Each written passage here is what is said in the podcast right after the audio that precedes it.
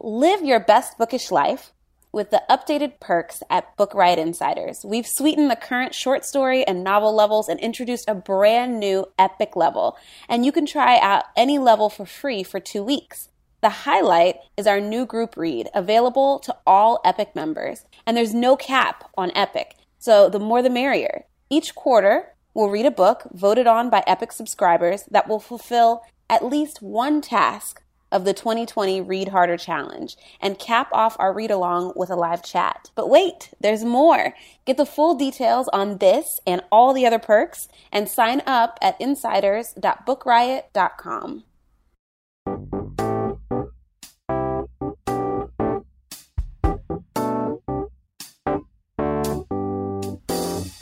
Hello, and welcome to episode 24 of Kidlit These Days, a Book Riot podcast. At Kidlit these days, we are your Kidlit connoisseurs, pairing the best of children's literature with what's going on in the world today. I'm Nicole Young alongside Matthew Winner, and we're here um, to have conversations that create opportunities for parents, grandparents, teachers, librarians, and all who love children's books to engage in the world through literature in a deeper and broader way. We are recording on February 27th, 2020. Hey, Nicole. Hi, Matthew. How are you? I'm great. How's your week? My week is great. It was Mardi Gras this week, so um, we are oh. coming down from the Mardi Gras high here in New Orleans. So, well, it was another no snow week. That's what I, as a teacher, I count my weeks based on snow days, and there is nothing. So I'm glad to be over the cold, but come on, snow, make it at least feel like winter. Or maybe rather, my students were like, eh, Mr. Winter, you know that uh, whatever it is, next week is spring. And I'm like, yeah, that figures. Next week is spring. so, so that's how I am. okay. oh, I also did a fun thing though. This is a fun thing. Tell me about it. Um, this today I started. Uh, we, we we do a a semester program with third graders and with fourth graders, all the specialist teachers, um, where, where, it goes for ten weeks, and they do different focuses. They might be a uh, the art teacher is doing a puppetry thing with students where they're making puppets and they're going to perform a, a, an original play for kindergarten. Or there's a, a, drum corps group or there's this or there's that. And um, i do a podcasting group. And I, I had a third grade podcasting group last quarter and this quarter I'm doing both a third grade and a fourth grade group. So I met with my fourth graders today and they were so excited to just sit for 45 minutes and nerd out over books and say, can we interview this person and this person and this person? And I was like, look, I will try my best to see if we can get Jason Reynolds on the line or to get Kwame Alexander or to get Raina Telgemeier. I'm not sure we can get any of those folks, but if we can get even one, I'm gonna do my best. But I love it. So the they, podcast with the third and fourth graders is their their podcasts are about books. So they literally take over my my podcast, the children's book podcast, the podcast that I have been doing for seven years. They um, join me to co-host. So the seminar is learning. It's basically kind of like a, a journalism type focus that we talk about how to talk about books and how to interview people, how to uh, form questions, and how to respond when people are uh, are answering our questions. How to kind of yes and. It's re- it was really really cool with third grade, uh, and I can't wait to go even deeper with fourth grade. It's super exciting. Um, I love yeah. that. I'll, I'll let you know as we go. Please do. Okay. Well, um, our focus this week is uh, this week well, our focus on this week's episode is on body positivity, which I'm really excited to dive into. Um, but first, how about we share a sponsor? Sure. Annick Press invites you to celebrate the 40th anniversary of one of the world's most beloved children's picture books, The Paper Bag Princess by Robert Munsch and Michael Martchenko, with an empowerment focused keepsake edition when the fiercest dragon this is i don't know if, if, if, you know this book nicole. This is a book i grew up with and i grew up in the library reading to children. So i'm excited to share to those that haven't read it that when the fiercest dragon in the whole world smashes princess elizabeth's castle and burns all her clothes and captures her fiance. Elizabeth takes matters into her own hands. With her wits alone and nothing but a paper bag to wear, the princess challenges the dragon in the hopes of saving the prince. But is it worth all that trouble? This beloved feminist children's book classic has over 7 million copies sold, which wow. is amazing. Yeah. Um, the uh, anniversary edition has a dust jacket that converts into a poster. It's also got introductions from Francesca Siegel and Chelsea Clinton. It's a, a timely message of female strength and independence, encouraging young women to stand up to dragons. and I do love that. Stand up to dragons. Mm-hmm. Um, it makes me think of it makes me think of "Bring Me My Dragons." exactly. can't, can't, I can't. Anyway, Khaleesi can't get away without Khaleesi. there will be a Paper Bag Princess Day on March seventh with events around the country. So look for events at your local bookstore and libraries near you. Awesome. I was just talking about Khaleesi today. I called someone the breaker of chains. So yeah, I get. But I digress from taking us away from our focus. Yes. Do you want to bring us into the topic today? so when you posed this topic, Matthew, I was so excited to dive in because I think we are, are, are reaching a different plane of awareness, like as a country, as a as a world, maybe even about um, about body positivity. And I actually know quite a few um, scholars who are um, talking about and doing um, scholarly work around fat studies, right? Which is, is something that they have coined as a term and as a as a field of study. So it's really exciting to talk about this in terms of kids literature because I think there are some really beautiful um, picture books as well as um, some really lovely middle grades and even YA books um, that are tackling this these questions of body positivity and body acceptance specifically like fat phobia, right? I think that there's a huge uh, growing body of work around fat phobia and fat shaming and how we talk to kids about like loving everyone's body and embracing everybody as beautiful. Um, but I think even conversations in books that talk about hair and loving your hair um, and loving your braces and loving your skinniness and your tallness and your shortness, I think all fall into um, this canon of, of body positivity. So I'm so excited to to think about what those books are, to share some of the books that both you and I have encountered, um, and just talk a little bit more about it. Yeah, when we brought this up, I immediately, my brain immediately went to uh, a colleague and fellow librarian and blogger named Angie Manfredi, who I had the great privilege of meeting at ALA last June. Um, she has a blog that she's been running for a while called Fat Girl Reading, and she just released an anthology called The Other F Word, a celebration of the fat and fierce, which I interviewed her for at ALA. But I was really excited to find out that it's available as an audiobook and also that it's available to just listen right now as an audiobook on Spotify. Awesome. So like you can straight up go, you know, finish this episode and jump right on and start listening. It's read by I think four, three or four different um, actors. But uh, the power of this book is taking back that word of fat mm. and doing I what I the way I equated it to when Angie and I were talking was much like what I've witnessed going on and what what I participate in in the queer community. That to some the word queer within the queer community is a word that we still don't use mm-hmm. but for others it's a word we've taken back as a means of empowerment. And Angie speaks the same truths about the word fat. And it makes me even like I feel my heart beating. Angie would be proud to hear me say this once again. I think that um, I'm I I recognize as a child, and I think even into adulthood, how it was really drilled into me that fat is not a word we use. Mm-hmm.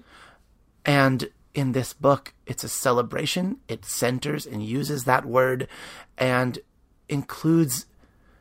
Uh, I can't remember the number. Over fifteen uh, fat men, women, non binary individuals, um, indigenous, people of color, all of these varied voices, young, old, sharing stories and um, narratives of their life uh, and works of fiction around fatness and fierceness. And it's so, if I use another F word, freaking awesome, this book. I'm so proud that um, Angie has made this book exist in the world, but also in bringing in her to this conversation of like, Angie, help me out. What other books do we have that center fatness and center different body types?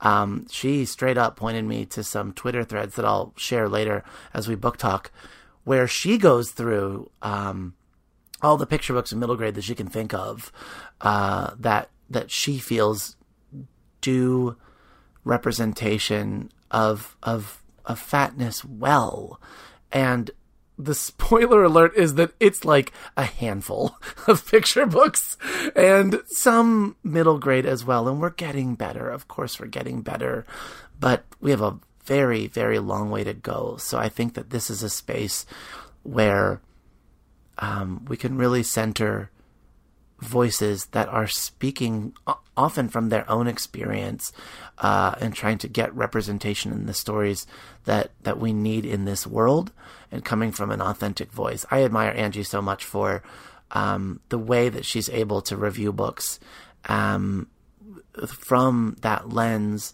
and say this is a book that I feel like does not attach shame to body types or does not attach stereotype.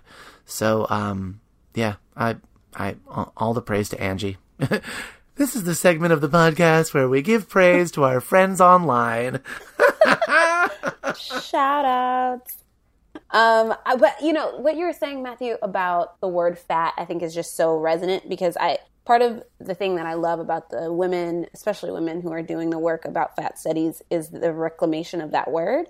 Um, and it's something I struggle with, right? Um, because I, I, like you, was raised in a house where you weren't supposed to say that. Um, but like changing the idea and the connotation of fatness as bad, um, I think is really important. And I wanted to highlight um, Dumplin' by Julie Murphy. Um, it was it's a book that is a YA book, so I didn't want to bring it down to the book talk later. But I love it because the main character is like so okay with being fat. You know, like there's ups and downs, of course, throughout the whole book, but um, there's these like there's a quote, and it's also been made into a Netflix movie. But the actual in the actual book, um, there's just a quote where she says something like, um, "Fat's not a curse word to me. I don't know why it's such a big big deal to everyone else. So I just tell them at the beginning and get it out of the way." Um, something like that. And I just think that that's brilliant. And um, I think as we are looking at these these books and thinking about how we talk to kids, um, about loving everybody um, is trying to take some of the sting out of words and also listening to people about what how they want to be dis, you know described or how they refer to themselves. Um, but like also just removing shame about what our bodies are and what they look like and you know who we are through our bodies. Yeah. Nicole i have two children. I have a nine year old as of recording this a nine year old and a four year old and my nine year old my son for the past several weeks, I made a note to talk about this today because it's not something I've talked about publicly, but it's something that I think probably a lot of kids go through, and maybe a lot of households are going through this. So if you're going through this too, please shout out to us on Twitter. Please hit us up yeah. over email um, because it's really important. Uh, we as parents, we as adults that work with children, uh, we human beings in the world around children, yes. um, we community members, yeah. to to be able to hear that this happens. My son, seemingly out of the blue, has been really concerned with his body, and I feel like you're nine. Mm. This is not an age where you should be concerned about the way you look and the way it manifests for him or the language he is using is it's very coded. He's saying, I really need to exercise. Oh, I really need to exercise. We're saying, mm. why, why, buddy? What, what are you talking about?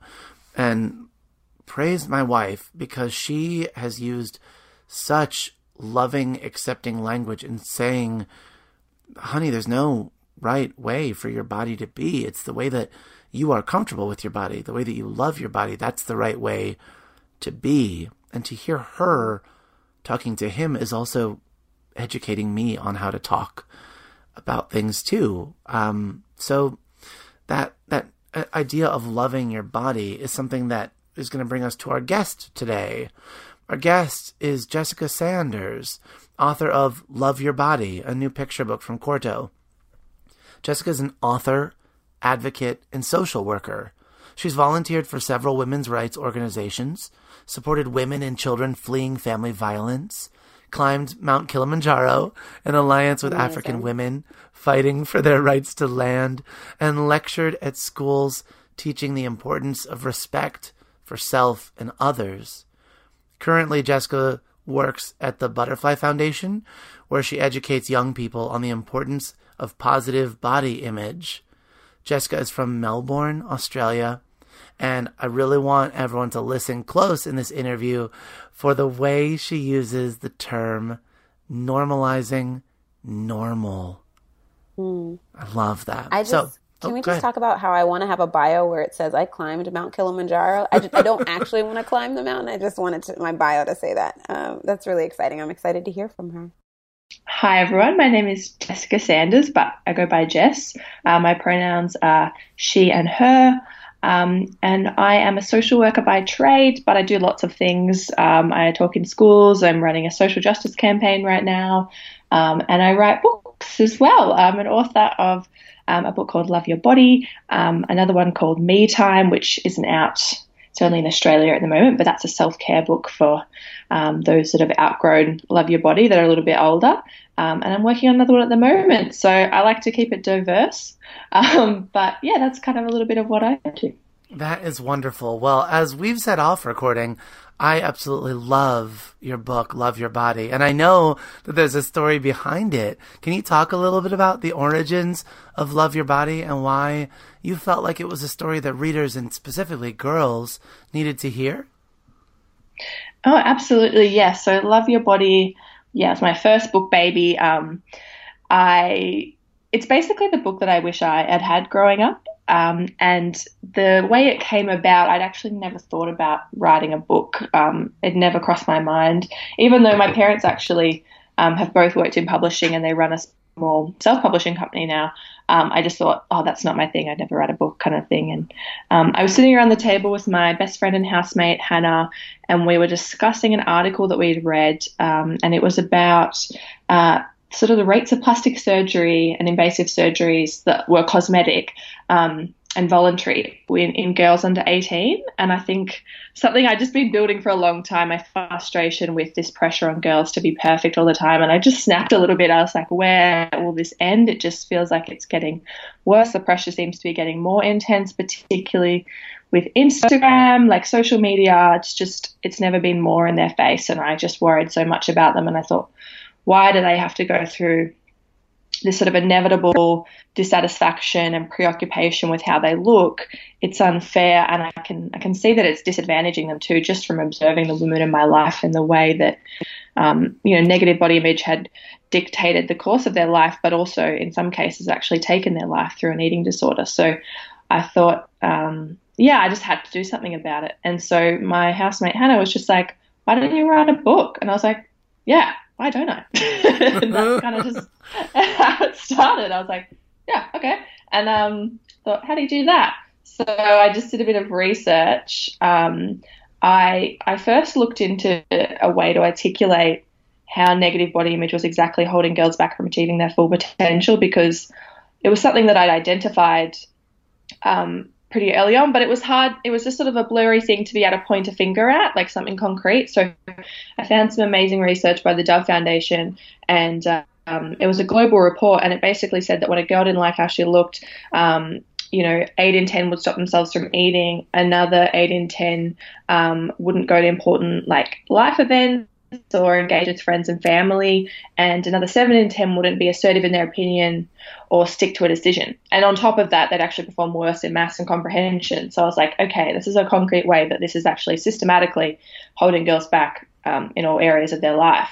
So I went to do a bit of research on like what kind of books are out there, like who's you know, and I went looking for a book with diverse bodies and illustrations and um, you know, messages of self love and, and things like that. And I just couldn't find anything. It was really scarce out there. Um, the books I did find had thin white girls on the front cover. They were pink. Um, they were at an odd age group as well. Some one of them was the main one was targeted at girls 13, and my research had said that it was girls 8 plus that were really developing these issues. So I was like, that's too late. Um, yeah, so I kind of realized that there was a huge gap um, in resources, and so I just did a lot of research and a lot of thinking in order to create it. And so when I sat down to write it, I was a bit stuck, and I asked my mum, who's written many books, for advice, and she said, um, you know, what would you say to a young girl if she was sitting in front of you? Like, what what do you want her to know? Um, and that just came a lot more naturally to me because I feel as an older sister and just kind of the place I find myself in my friendship circles and whatever, I'm always the giver of advice and, and comforter. So that voice was really natural to me. So the book's voice is it's in my voice. Yeah. I love that, um, and it's very successful in your voice, and also. Um, though written for girls, inclusive of everyone, your author's note even starts this book has been written for girls and those who identify as a girl. However, the language I've used is not gendered, and the overarching message is universal, and you do that quite well. I love that you mix story and sort of encouraging language with with these sort of thought exercises. I found the, the layout really, really effective. And also, Carol Rossetti made some gorgeous illustrations. Oh yeah, I should mention Carol. Like she's just so integral to this book. Um, and early on in the stages when I was researching, I, I knew that um, the illustrations were going to be, you know, everything because a girl can't be what she cannot see, and representation is so important. And I just knew that, like, I needed those more, I needed those role models when I was growing up. I needed to see my body represented. Um, I should say, this is a podcast, so you can't see me, but I'm like six foot tall, um, and I've been really tall um, you know, in primary school, always the tallest in the class, and um, I felt very different, and I felt like I took up too much space, which is a common feeling experienced by girls in particular. Um, yeah, so when I was looking for an illustrator, I actually found her online. Just googled feminist illustrators, found her Instagram. I was like, this girl's amazing, um, and I sent her an email, and she was just on board from the very beginning. She totally got it, which was so cool. Um, and then yeah, she just waited in the wings while I wrote out the text and then a brief, and then we, just started um, fleshing out the characters. We spent a lot of time making sure the characters were, super diverse and inclusive and um, as authentic as possible as well. Yeah, diverse not just in in race and in skin tone, but also um, in their body shape, and also um, there are are some um, missing limbs or um, having stretch marks or hair on their body, and it just there's it really it really is a book, as you said, um, for people to be seen. So I know that your book was successfully funded through Kickstarter in 2018, which is super rad. You well surpassed your goal. So what made you choose that that platform might be the right platform when thinking about how this book could reach readers? Yeah, that's a really good question. Um, I thought about it for a while, and as I mentioned, my parents work in publishing, so I, I went to them and I was like, "What do you think? You know, should I go down the publishing route? Should I just try to self-publish and you know um, collect, you know, get the collective power of people to make this happen?" And they said, "Look, it might be a long process, and you might not even." get there because at this point you couldn't see the book and it was clear in my mind exactly what I wanted um, to see and what I wanted it to look like, and I knew it would work. But I actually found it was a difficult pitch to people because when I said, "Oh, the girls are going to have cellulite and stretch marks, and some of them will have hairy legs and armpits," everyone was like, "What is that?" Um, it's like the first children's book to have cellulite and stretch marks in it. And so I thought, oh, I'm not sure how mainstream this is. I'm not sure if a publisher will actually pick it up, and I'm keen to get this going now. Um, and I'd seen the success that Rebel Girls had had on Kickstarter, and I thought, oh, that's you know that's really amazing. Uh, I think I could do that. I love design. Um, I st- I'd studied photography as well in my undergrad, so I was like, I think I can put something together. Um, and I think there are strong communities online and pockets of this body positive community that will really get behind this. And I had a lot of faith that, um, yeah, that, that the want was out there, but I thought maybe going directly to those people through the power of the internet was the way to go, rather than convince a publisher that it needed um, to exist. In in hindsight, when I did find my now publisher Five Mile, I realized that like they were they were all about it, um, and they you know they really resonated with the messages. But at the time, I thought you know the Kickstarter was the way to go, and it was a really interesting process. I learned a lot. Um, and it did eventually get a life of its own. I didn't put a single dollar into marketing. I didn't really know what I was doing, to be honest. But I did That's, just put it out there. that's there. amazing. Your video that you made for this book just is awesome. I love the video. We'll make Oh, sure we link it in the show notes. you. The fact that you, I hear that you're you have a family of publishers, but the book itself is so thoughtful and the illustrations are so on point. This is really a book thought of by people that understand books, and that's not hardly ever the story we get in self-publishing. So I think then when it came to in the U.S. Quarto publishing it or whomever was publishing it um, in different countries, yeah, it makes total sense because you you know the language of books, Jess, and you brought that to them. So I'm glad. I think that the road that you got to walk was really cool, and and you got to have all these people directly backing you. Imagine what that means to directly back you. And now you get this great world distribution and translations into multiple languages, which is really neat. Yeah, absolutely. It was really, it was such an honor to have people believe in your book. Like it didn't exist yet. They couldn't touch it. They could see my ideas and they saw a few illustrations, but to actually put their money behind it was a huge honor and like a boost of confidence to be like, yeah, you can do this and people need it to exist and want it to exist. And um, yeah, it was a lot of validation and it, it built a really cool community. We had over like 900 people contribute and that was so cool. Um, we had an awesome launch party when it finally came out in Australia with the Australian backers. Um, were all invited to come. And so the feeling on that night, just a sense of community um, and just like a feeling of hope as well. Like I think for a long time, these issues of negative body image, a lot of people I talk to them about it and they're like, oh, that's just what it is to be, you know, young, to be a girl, to be a child, is to or, or to be a human is to not like your body. And I'm just like, no, it, it doesn't have to be that way. It shouldn't be that way. Um, and so we need to sort of take the power back and start doing something about it. And I think that's also what this book represents. And a lot of adults have really resonated with it as well because of what it represents. Um, yeah, so it's been such a special journey. I'm just, yeah, so excited that I pushed through and did it. And I should say that, like, I think a lot of people, maybe if they, you know, a lot of people might have had an idea for a book or something that they wanted to make, but those, those lovely, lovely, those like uh, very frustrating little thoughts come in who they're just like, oh, who are you to do this? Or, you know, basically like imposter syndrome. Mm. Oh, and oh, well, or, you know, no one will like it, no one will this, or, you know, and, and, and often I think people will be talked out of making and doing things because of this like critical voice in their head. And I, I made a real effort to just not entertain any of those thoughts through this whole process. But if you spoke to some of my friends, like there were points where I was like, oh, I you know, is it worth it? Should I do it? Who am I to do this kind of thing? And I'm really glad I pushed through. And it just made me reflect that like we all have that capacity to make the change and create something that um, you know can have an impact. But if we give in to those negative thoughts, it'll never happen. So that's just my little reflection. no, I, I hear you, and it's funny that you bring up those negative thoughts and how most people just feel like, oh yeah, it's just normal for me to feel like uh, my body is this way and I'm upset at it and I don't want it to look like that. But you use this great phrase of normalizing normal, which in turn brings a different focus onto that word. And I like that. Can you talk a little bit about what normalizing normal means to you? Sure. Um, I thought, yeah, such a great phrase. Um, I think it just gets to the heart of the issue, which is that, like, when you look around us, if we walk down the street in our families, there's so much difference and diversity. Um, the only thing that is normal is difference. Um, the only thing that you know ties us together is that diversity, is that we're all different. And um, but when you look on all these forms of media that we consume, books included, um, we're just seeing kind of one type of body and person, um, and and we look to those things as sort of guiding forces for how we should be. And you know also we look to them to feel included and to feel a part of something and to feel valuable.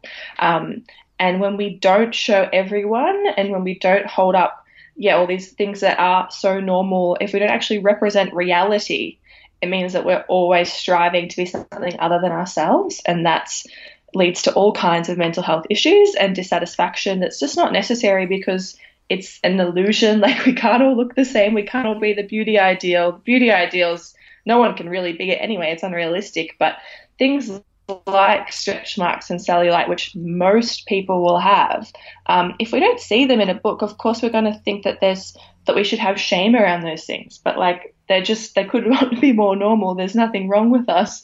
That's um everyone has them, but you know it's it's just about putting it out there so that a young person can see and be like, yeah, I that is normal. I do have that, and there is no shame in having that. Um, so that's kind of what normalizing normal is, just showing normal in places that we yes. don't tend to. I yeah. love the notion that like that's a lie. What you're used to seeing where everyone looks the same and has the same body type, that's not normal. But our no. brain reads it as, oh, this is like the ideal or this is the way I'm supposed to look. No, somebody put that cast together. Somebody drew those characters. It's not normal. I love that. So yeah. I, I, I, I, I'm doing a lot of this reflection as an adult, as a teacher, as a father, um, as a husband, as all these different identities that, that I wear. And I'm, I'm wondering how you have thought about it as well, Jess. The, the, the thought of what ways you think adults can be modeling for kids how to talk about body shapes and sizes in a more inclusive way. For sure. I think the two key things there would be one to just yeah normalize that diversity. Like kids will often say things that are a bit like oh like how do i respond to this? They're like oh that person's so big or that person's so small or why does that person you know? And it's just being like oh well you know that's that person is big and that's like they, that's what they are and that's who they are and some people are small some people are big some people in the middle. It's all okay it's all normal. Um, there's no again, I think they're already speaking to that fact of like, oh, there isn't there one way, isn't it in the middle? Isn't that normal? And that's actually yeah a false idea. So just yeah, normalizing the fact that there's that difference in diversity, like I said, uh, and two in in the language that we speak about bodies. So more often than not, when we refer to our body, it's in, a, in an objectifying sense. So it's like, oh, like my God, my, my legs are so huge, or um, oh, I hate my like flabby arms or something. And and we're we're talking about the body in terms of like an object, not in terms of its function. And we have a body to live our life. We have a body because it's our little home that gets us through our, our whole lives and it allows us to, us to experience all the wonderful things you know the world has to offer. We've got sight and smell and taste and touch and all this stuff, all the senses, and um, that's how we should be speaking about our bodies in terms of like what they allow us to do and and um, also that gratefulness for it. So that's a big part of the book is being like, you know, I love my arms because they help me to pick up my little brother and give him a hug, or um, you know, I love that my nose can smell, you know, the saltiness of the sea, or um, or the flowers in the garden, you know, these kind of things. So if a child is sort of, I don't know, playing and running around in a pretty dress, instead of saying, oh, you look so pretty in that dress, you could say, wow, look how, you know, fast your legs are moving and how awesome it looks when you swirl like that. Um, you're just so clever or isn't your body amazing that you can you know run around in circles and not fall over?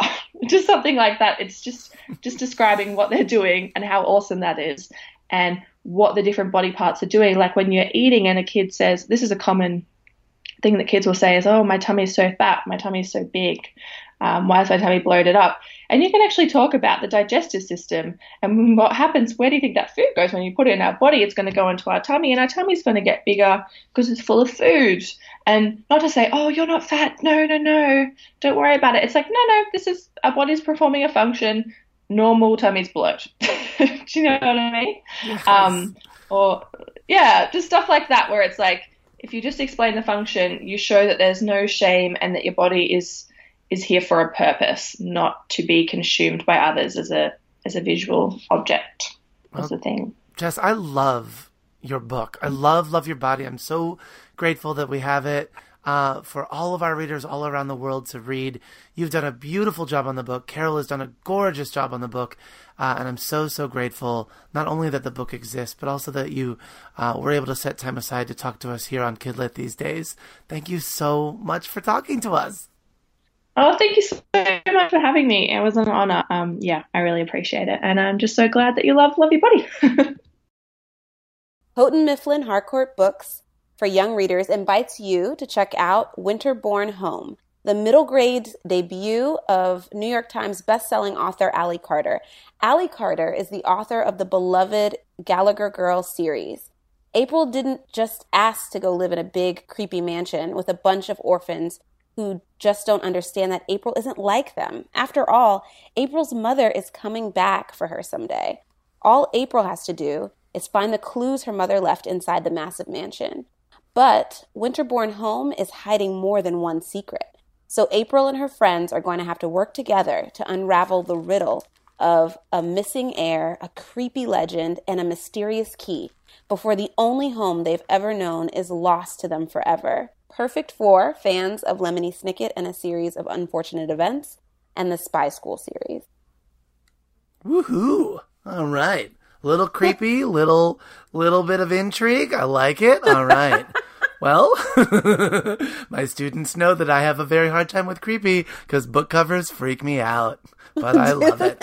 It's like that. I like being just scared enough. So, mm-hmm. oh yeah, yeah. They tease me a lot about um, Tracey Baptiste's Jumbies series, which I love, and it also I haven't read it. Scares me. Oh yeah. Okay, now you know. I can't talk about it anymore because it's going to scare me too much. well, now it's time for our book talk segment, where we take today's themes and recommend books for children that center on those themes.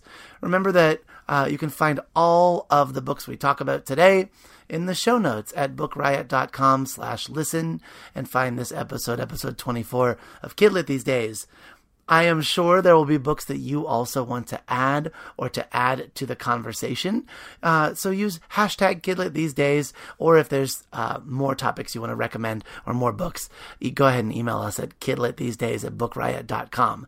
But let me please have the honor of kicking off this book talk with a picture book that is so awesome. It's That's called so Rock good. What You Got.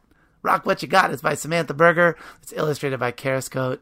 And in this rhyming picture book, we have uh, you literally see the hands of the artist creating a character, and the character speaks out to the artist where the artist wants to change uh, the character's hair, change the way she looks. Um, this child speaks out to the artist and to all of us reading, reminding all of us to just embrace that special something that we have, to love yourself and, you know, to rock what you got. It's a super happy, smiley kind of book. I really like it. I read it today because you had put it, you'd recommended oh. it in the notes, and um, and I just loved it. I just loved the concept of it, and like she grabs the pencil, and she's like, I just, I love everything yeah. about it. It's a really great book. It's so good. I like it. Um, so I went to my neighborhood bookstore that I talked about last week. I love them. And I, I asked what they suggested for body positive middle grades books. And one that came out, um, the, the bookshop owner was like so emphatic that I take this home and that it was fantastic. It was Go with the Flow. It's a graphic novel by Lily Williams and Karen Schneemann. Um, and so it's a book about girls in middle school and menstruation, having their period, and they're like fighting against the school machine that doesn't have tampons in the bathroom. And um, she, the the store owner, described it as a book that she wished she had had in middle school, something that told her that her body was okay, what her body was doing is natural, everything is fine. Um, and as a woman um, who has had a uterus my whole life, I just feel like um, this is a really exciting read, and I'm excited to get in, jump into it. And I'm excited that there is something like this for um, for people with uteruses. So, and for those of us that that don't and don't know True. this experience and yes. um, want to understand better, this book is is uh, all. It's a graphic novel. It's all uh, illustrated in red tones, mm-hmm. and um, it has four girls Different who girls. are or four presenting girls who um who interact in in different ways and and stand up for one of one one another in different ways. One has really awful, terrible cramps that cause her to miss school, but um, that's not the excuse she tells her teacher. One of the girls is brand new and is um, like petite. She's very small um, compared to the other kids around her. So I think it's really we're really meant to see how young she is, and she um, gets her first period uh, early on in the in her start of school, and and these other three girls really become a community for her. But one of my favorite storylines is that um, one of the girls in this group uh, has a blog called the oh shoot I'm not gonna remember it the I just got it, Matthew, so I can't tell it's you. It's okay. It's it's got the the Ah, it doesn't matter. Uh, it, the I'm, I'm not even gonna guess at it. The name of the blog is awesome. It's a it's a they they kind of go through all the different nicknames for having your period and whatever it whatever this blog is called. It's also their their Twitter handle for the book, and it's rad because this book started off as a webcomic and was then adapted into a full book. So yeah, I'm a bit Oh, of a it's fan. called the Mean Magenta. The Mean Magenta! There it is! I was like, it's a Mean color. Magenta. The I'm Mean just opening it. Yeah. so good. This book is so good. Anyway, yay. Okay, let me take us to let me see. We got we got just self-love. We went to periods. Let me take us to who we are, the skin we're in. The picture book I want to share, which actually um, made it all the way through. We, I've talked about our mock CSK, and this book was one of our honor books. It's called Oh, did it make it? I made it all the That's way, awesome. all the way to the top. It's called Not Quite Snow White. It's written by Ashley Franklin, illustrated by Ebony Glenn. This is about a girl who has always wanted to be in plays, and she's always been the star of the plays that she's been in. And her school is putting on Snow White, an African American girl. She tries out for the. It's a two day audition. On the first day, um, she's helping to shoo nervous butterflies from the tummies of the other kids, and helping them practice their lines. You can see this girl is so accommodating and so wanting all of her all of her friends to succeed. But at the end of that first day, while she's waiting to board the bus, she hears kids whispering and some of the kids, a number of kids, um, one of the kids says something like, "Oh, she could never be Snow White. Um, she's far too tall." And one says, "She's far too chubby. She's too chubby." And the other is, "You're much. She's much too brown." And so this girl goes home on the bus thinking about these things that these kids have said, and it completely deflates her. Um, and her parents, spoiler alert, have a talk with her and say, You're just tall enough, and you're just brown enough, and you're just chubby enough to be the perfect princess. And what I also love about it is that there's a line in there that says, Those other princesses aren't real. I love that. And it brought me in conversation with my students about how those princesses that we know from movies, that ideal, quote unquote, that we think of for princesses, is made up. It's made up by people that are trying to tell you this is what they think princesses are. And that's fake. It's it, it's it's it's not real. That's who who determines what princesses are. So what a beautiful, beautiful picture book about about any one person being comfortable in the skin that they're in. So yeah, oh, it's it's so pretty, so good, and it it. lands Um, it lands so well for kindergarten, just as well as it lands for fourth grade, and just as well as it has landed for other adults who have heard us read it in the library. So this is a book that transcends reader age. It's amazing. I love it. I think, and I think that's an interesting point, Matthew, too, because we were saying, you know, there's only a few books that we found in the picture book and middle grade space that talk about this. But I also feel like there are not enough adult books, right, that talk about body positivity. And so I think maybe that reaction from adults is about a little of, of like a hunger for things that are talking to us about how we love ourselves in whatever form we come in, right? Oh, so, um, yeah, there's a need for more. Um, I want to add uh, Karma Khullar's Mustache, which is by um, Kristi Wientge. Um, and this is a few years ago, this book came out, but it's a middle grades book, and it's about Karma, um, who is um, getting a mustache. She's got 17 hairs that are on the top of her upper lip that are forming a mustache. Um, and so it's like it's, she's encountering this this thing about facial hair, but then there's also her father is Sikh, and so he wears a turban. And then you know her grandmother passes away. Like there's like all of these things that are happening to her as she's trying to grapple with this like difference, this like body difference, right? Um, and I just think it's a really great coming of age book. It's a really great middle school um, grade book, and I just think it, it touches on a thing that is not often actually talked about, which is like women with facial hair, women with hair in lots of places, right? And how you as a woman have to like figure out how to accept that as you're going through puberty and as you're going through high school and all of these things. Um, and so I just I think it's a really great uh, addition to the kind of body acceptance canon. Um, I really like it. I think that's great. I have a, a great in between age book, one of those uh, books that we, we we're past easy readers and starting into chapter books, but not quite at full middle grade. The, the books that land right in that like I don't know, that eight or nine year old sweet spot. Uh, and that that's uh, one of a series by Nikki Grimes. Um, she has a Dyamonde Daniel book series, uh, and this one is um, I can't remember if it's book three or four. It's called Halfway to Perfect. Um, there's illustrations in it by R. Gregory Christie, but while Dyamonde is this character, for those that know this series, is this character who is uh, very confident in who she is and how she is in the world. Um, Damaris um, is just her sister is just like pushing food around on the plate and is at this place where she's where where Dyamonde is is is suspecting that that maybe a kid said something that is is getting in Damaris's head. Uh, it's interesting when you bring up these ideas about how much other people can influence directly or indirectly what we think of ourselves. So much comes down to self confidence and self love and self assurance, but that is really, really hard. That's not an easy skill to have. Um, and in this book, it makes space for for that. So uh, I like it. And this is a series that's um, that, that's written by a Coretta Scott King Award winner. Um, Nikki Grimes writes for all ages, and she she really lands it with this series.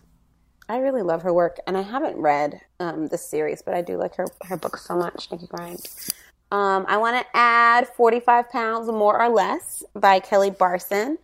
Um, and so this book follows um, a young girl who's a size, uh, she's 16 years old and she's a size 17 and her mom's a perfect six, right? And she's got this wedding that's coming up. Her, her aunt is getting married and um, Anne's going to be, Anne is the main character, is going to be a bridesmaid. And so she's going to lose 45 pounds. And so the whole book is about her wrestling with her weight and diets but it's also really i think it makes me think back to um, what you were saying earlier matthew about how princesses are made up right? These images of princesses are made up.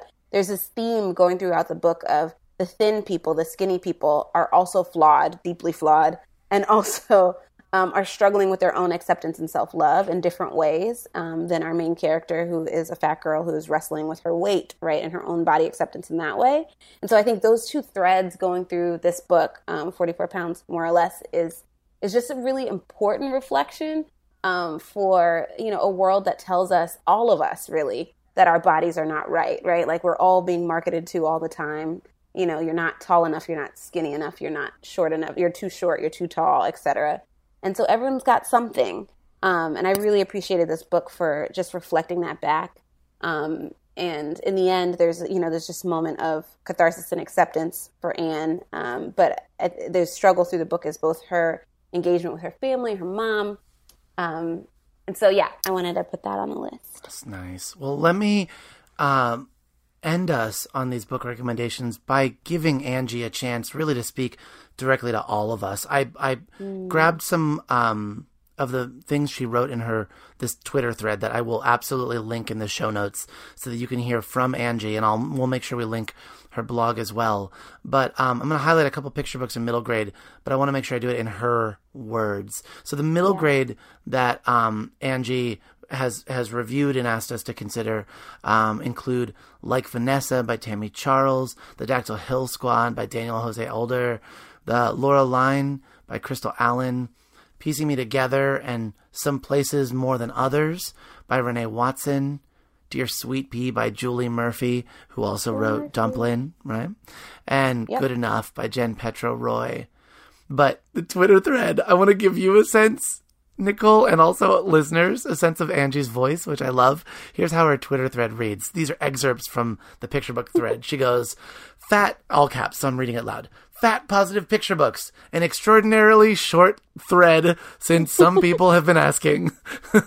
she writes Abigail the Whale by Davide Cali. I love this book. Um, the one she writes, the only one I genuinely love, and the only picture book I've read that I feel accurately reflects fat acceptance, not just body positive, quote unquote body positivity, etc. It's fantastic. I think you and I have both read it and loved it. But yes, yeah. and I read it in response to this thread. I saw the thread and then I read it today, and it's just beautiful. I, I just also just the words that are chosen throughout, and like the imagery that it conjures up. Like there's this part where she gets to the pool and she's like she's like an eel. She's a it, all these things. It's beautiful. So It's good. really so good. good. I'll continue. Here's a nonfiction. Uh, Voice of Freedom, Fannie Lou Hamer by Carol Boston Weatherford, illustrated by Ekua Holmes. Uh, she writes, because Fannie's body is present and powerful, and kids need Mm-hmm. to see that in real life. Fat people are capable of amazing, wonderful things without needing to change their bodies. And the last this is me quoting Angie, I love the way she writes this last one. This is a book that we read. We have at, at our independent school, we celebrate Grandparents' Day, which is a neat opportunity to bring grandparents into the school and tell them what their what their grandkids are doing. And we read this picture book to our pre-K kids, and then Angie mentioned it. And so here's what she says. Um, about the book I'm, that I'm about to mention, she writes, the literal first thing I said was, quote, there's no way this book was drawn by an American, end quote. and I was right. pause for laugh. Pause for laugh. She writes, and I was right, of course, because Americans who make picture books super hate fat people, says Angie. She continues, at the very least, they desperately want to pretend we don't exist so they don't have to draw us. The book is The Truth About Grandparents by Elina Ellis, who was born and raised in the Ukraine. She currently lives in the UK. So I read this in the thread and I was like, this is so true. And then underneath in the thread, and it'll be linked in the um, on the webpage, but there was like people had excerpted pic- picture books that feature fat adults, fat parents, and grandparents. Yes. Um, and one of the ones that came up was one we talked about a couple episodes ago, fry bread. Yep. And I loved it because it's so true. They're, you know, the the parents are even if they're background characters in picture books are always willowy and like some, you know, and it's true. They just they're not a lot of adults that are featured as fat at all. You're right. And all of these things, all, those of us that read to children, parents, community members, grandparents, teachers, all of us, we make choices when we put books in front of children, just like mm-hmm. artists make choices when they draw characters. So being mindful of what we are putting in front of our children, who we are representing, what kind of world, world we're painting for our children as we put these books in front of children is very, very important. And all of these books, every one that we mentioned, every one that Angie mentioned also, I'll make sure is included in our show notes at bookriot.com slash listen. Thanks for joining us today. As always, we would love your feedback on this podcast and always appreciate a rating on Apple Podcasts. When you do that, you also help others find us. So you can find me, Nicole Young, on Twitter at itty bitty ng. And you can find me, Matthew Winner, at at Matthew Winner. If you have a story idea, reach out to us on social media using hashtag Kidlit these days or email us at kidlitthesedays at bookriot.com. We would love to hear from you. We love reading your feedback. We love seeing your reviews. We love it all. Uh, And we'd love all your suggestions. Absolutely. And on that note, may your coming days be storied and may those good stories keep on coming.